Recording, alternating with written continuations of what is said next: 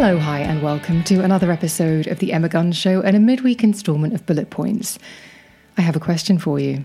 Has anyone ever called you sensitive?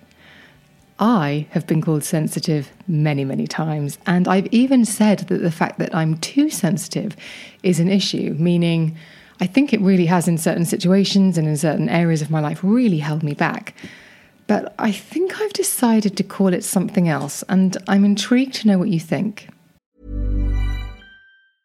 Quality sleep is essential. That's why the Sleep Number Smart Bed is designed for your ever evolving sleep needs. Need a bed that's firmer or softer on either side? Helps you sleep at a comfortable temperature? Sleep Number Smart Beds let you individualize your comfort so you sleep better together. JD Power ranks Sleep Number number 1 in customer satisfaction with mattresses purchased in-store. And now, save 50% on the Sleep Number limited edition Smart Bed for a limited time. For JD Power 2023 award information, visit jdpower.com/awards. Only at a Sleep Number store or sleepnumber.com.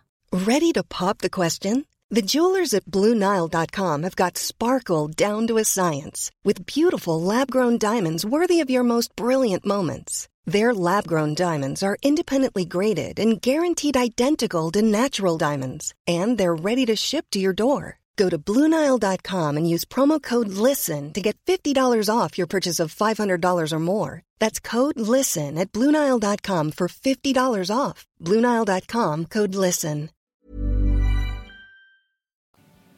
So, yeah, someone saying to you that you're sensitive, in my experience, is never really a positive thing. It's either said as a criticism or it's said with pity. It's either, I think you're being too sensitive, or, oh, you're a sensitive thing, aren't you? A few years ago, I was working with someone, and after a few months, they said something to me, and I know that in their delivery it was very innocent, but they said, I clocked you were an HSP the moment I met you. Well, in that moment, I had no idea what an HSP was, but it stands for highly sensitive person. And HSPs are actually thought to make up roughly 20% of the population. And it's actually a type of neurodivergence and is thought to have uh, the people who are HSPs are thought to have an increased or deeper central nervous system sensitivity to things that are physical, emotional, or social stimuli. And I can really relate to this because social situations have an impact on me, which is why I wanted to talk about it in this episode of Bullet Points. It's like I can drink as much coffee as I like and not get wired. And I've done the genetic testing and I metabolize caffeine like a champ. But social situations really have an impact on me, but it's not consistent and I can't predict it. It's like emotional food poisoning at one end of the spectrum and emotional euphoria at the other. And I hate to mention the L word, but lockdown confirmed, really confirmed for me how much socializing was and is a challenge for me, especially if I'm in the wrong room. And what I mean by that is, I become so acutely aware of other people, of what they're feeling and what tension might be in the room. And it's as though it completely drains me. Plus, and this is sort of an aside, but I find that if I see someone out of context, it can take me a while to place them, and that's a fast track to more social awkwardness, but that's something a little bit different. But I wanted to talk about it because last week I went to an event and it was as though in the same 90 minute period, I was night and day in terms of personality. I was happy as a clam one minute and really quite touchy the next. And I was trying to talk to friends, but I kept zoning out. And a couple of them even said to me, Are you okay? And it really confused me, like, really confused me. Because, like I said, when I arrived, I was really happy. I was chatty. I was catching up with loads of friends. I was capturing video to put on social media. And the next, I was really irritated. I couldn't pay attention. I was listening to people, but sort of staring quite blankly, I think. And I felt an urgency to leave. And I cannot tell you what that walk to the station was like because I was really confused by what had just happened. I really didn't understand what, what had just gone on. I was in a room full of friends with people who I love spending time with, and yet something deep down was telling me to get out. I agonized about it and gave myself a really hard time for having been such a weirdo. And as is my wont, well, I used it as a stick to beat myself with, and I deduced that I'm just a garbage human who shouldn't be around people well, I mean that's that's where I tend to swing on anything to be honest within the first hour of self kind of flagellation. Then I started to think about the week before when I'd been at a really busy event, again, having the time of my life, had a great evening, but it was as though I had a social slash emotional hangover the next day. If you'd seen me the day afterwards, if you'd been here in the office, you would have thought I had spent three days at Glastonbury imbibing naught but narcotics and was on some kind of horrendous come down. But the truth was, I'd just been around a lot of people and needed to recover. I really needed some recovery. So clearly, I have a social battery that gets easily drained. And a little bit like the apps on your phone, some, bat- some things drain my battery more than others. And when I really thought about it, at that event where I essentially went from socially open to socially closed, I realized that the shift happened when the music was turned up. So I'm someone who I might listen to music when I'm driving, but if I have to park, I will turn the stereo off. It's just a weird thing. I need to concentrate. I find it a distraction. I realized that the music was actually annoying me. I hadn't realized at the time it was annoying me because it was putting a barrier between me and being able to focus and being able to have conversations and hear what people were saying. But that was the moment at which things changed, and that was the moment that I left. And when I got home, or maybe the next day, I actually looked up the characteristics of an HSP, and it's things like being deeply moved by beauty. And I don't really think that applies to me because I can race through a museum and be like, yep, seen it. Or also things like feeling a need for downtime. And I 100% agree with that. I absolutely need silence and time to myself. And I do find it a bit tricky sometimes finding that balance because I can sometimes spend too much time by myself. Then there's things like having a rich and complex inner life. And I'm definitely a card carrying daydreamer, but I wouldn't say it goes any deeper than sort of, again, going back to wishing I was a backing singer with Guns N' Roses. But I've been daydreaming about that for 30 years. Things like avoiding violent movies or TV shows. Well, violence I don't avoid, but I cannot stand horror because my body simply cannot compute that my fear isn't real.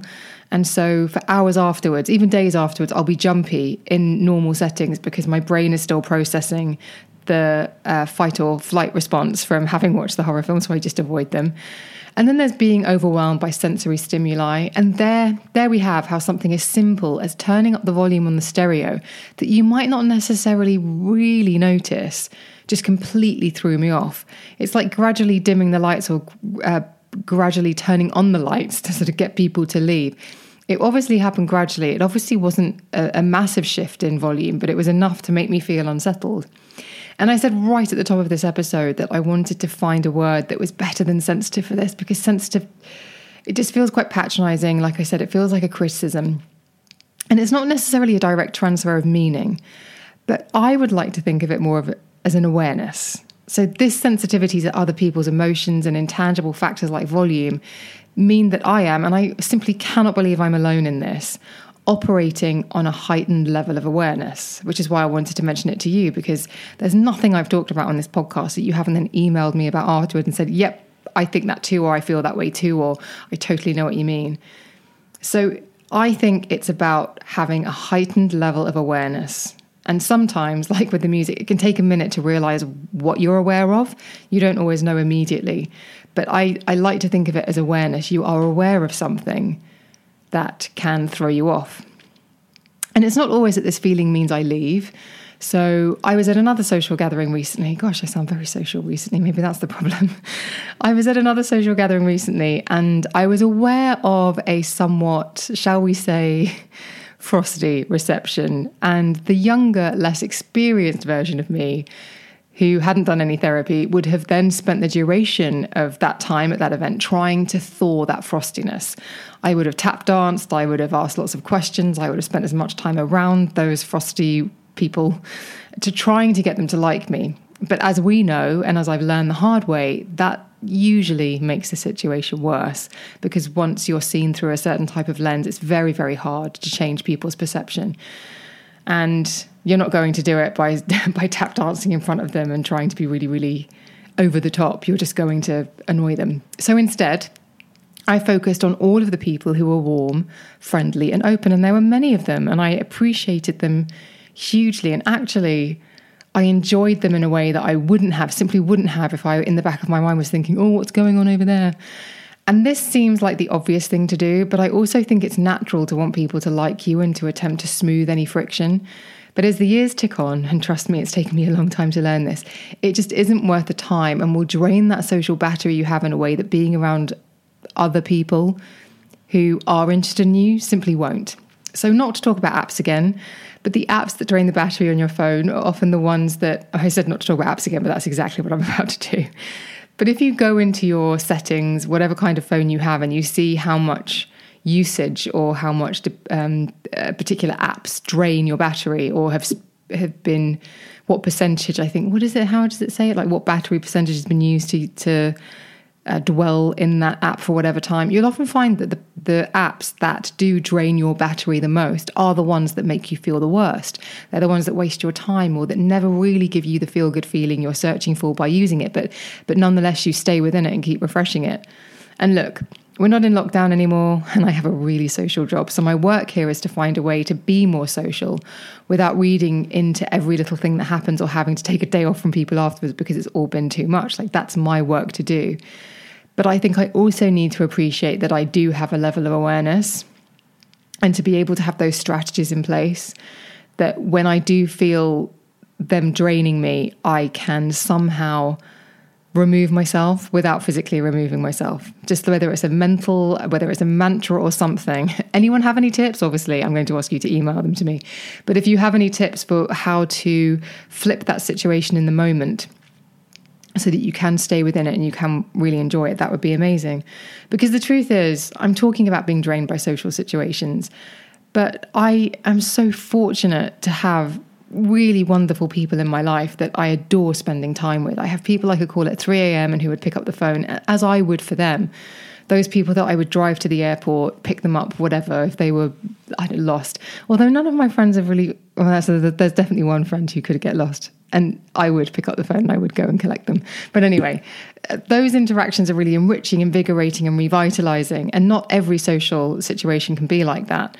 And my awareness in those relationships means that I have real empathy for them and I can really understand when they open up to me. Like we have very deep relationships and we trust each other with things that we simply wouldn't trust other people with. And we're also this little gang of friends that we have unlike other friendships that I've had in the past, if I send a text to any of those people and they don't get back to me for a few days, it doesn't cause me any worry. It doesn't cause me any worry at all. I'm like, oh, they're busy.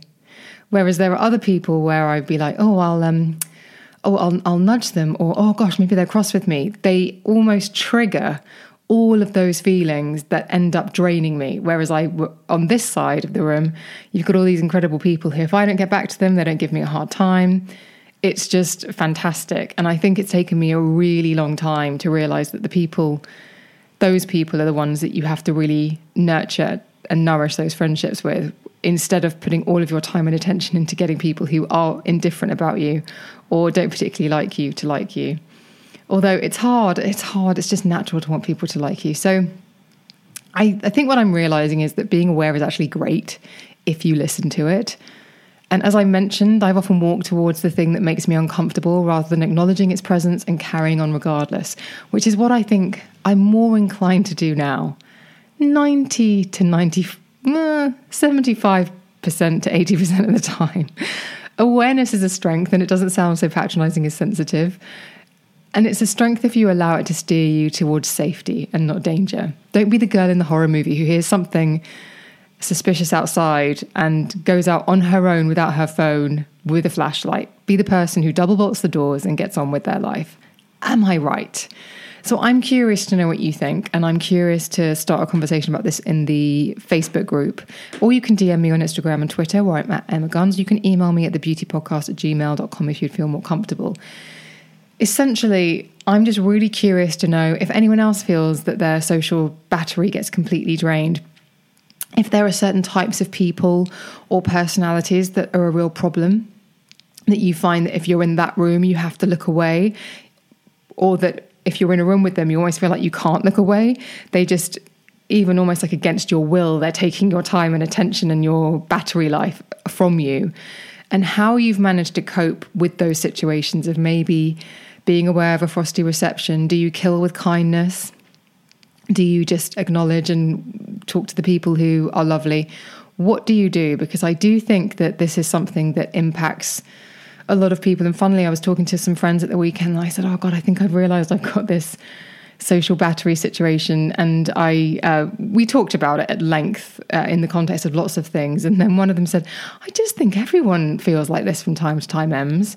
And if that's true, let's talk about it in the Facebook group because on that walk from the station to the station, sorry, from that event the other night, I felt really bad. I was really hard on myself, and felt quite upset actually. And I'm not I'm not often a crier. I'm a real dweller, but I'm not often a crier. And I thought, oh gosh, am I going to cry about this? It made me feel quite helpless. And that's a horrible feeling. And chatting to my friends and realizing that's pretty common. People can sometimes feel like that. It's not a sign of weakness. It's not a sign of being a bad person. It doesn't mean you need to not be around other people, was really comforting. And as is always my intention with these episodes, it's to try and be helpful, steer you towards the things that will help you find balance and happiness and joy in your life. But also, I think it's important to offer comfort. And often that comfort is from realizing that you're not alone and that other people are having similar experiences. And you feeling something doesn't make you weird, different, or wrong because you're not. So please feel free to email me at thebeautypodcast at gmail.com, DM me on Instagram and Twitter where I'm at Emma Guns, or join the Facebook group, or indeed post in the Facebook group so that I feel less weird, bad, and wrong about all of this. And let me know what you think. Um, that's everything for bullet points this week. Thank you for listening. Thank you for following. Thank you for commenting on my posts on Instagram and Twitter and also threads and subscribing and spreading the word about the podcast. I really, really do appreciate it. Thank you so much. I will see you on the next one.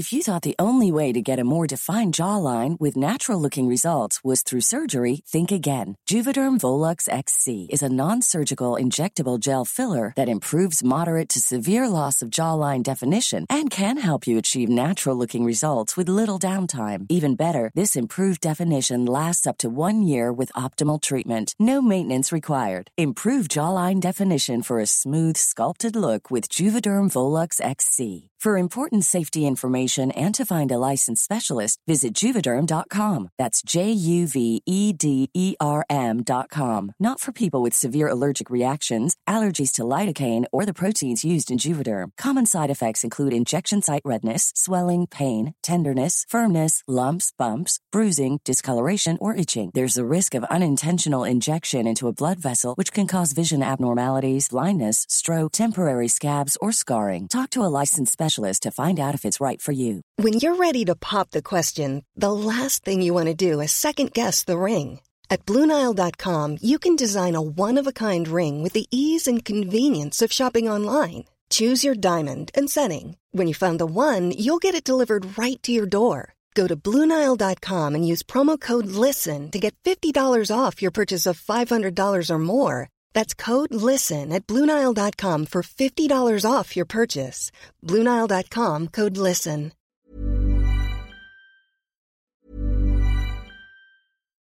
When you need mealtime inspiration, it's worth shopping Kroger, where you'll find over 30,000 mouth-watering choices that excite your inner foodie. And no matter what tasty choice you make, you'll enjoy our everyday low prices, plus extra ways to save, like digital coupons worth over $600 each week. You can also save up to $1 off per gallon at the pump with fuel points. More savings and more inspiring flavors make shopping Kroger worth it every time. Kroger, fresh for everyone. Fuel restrictions apply.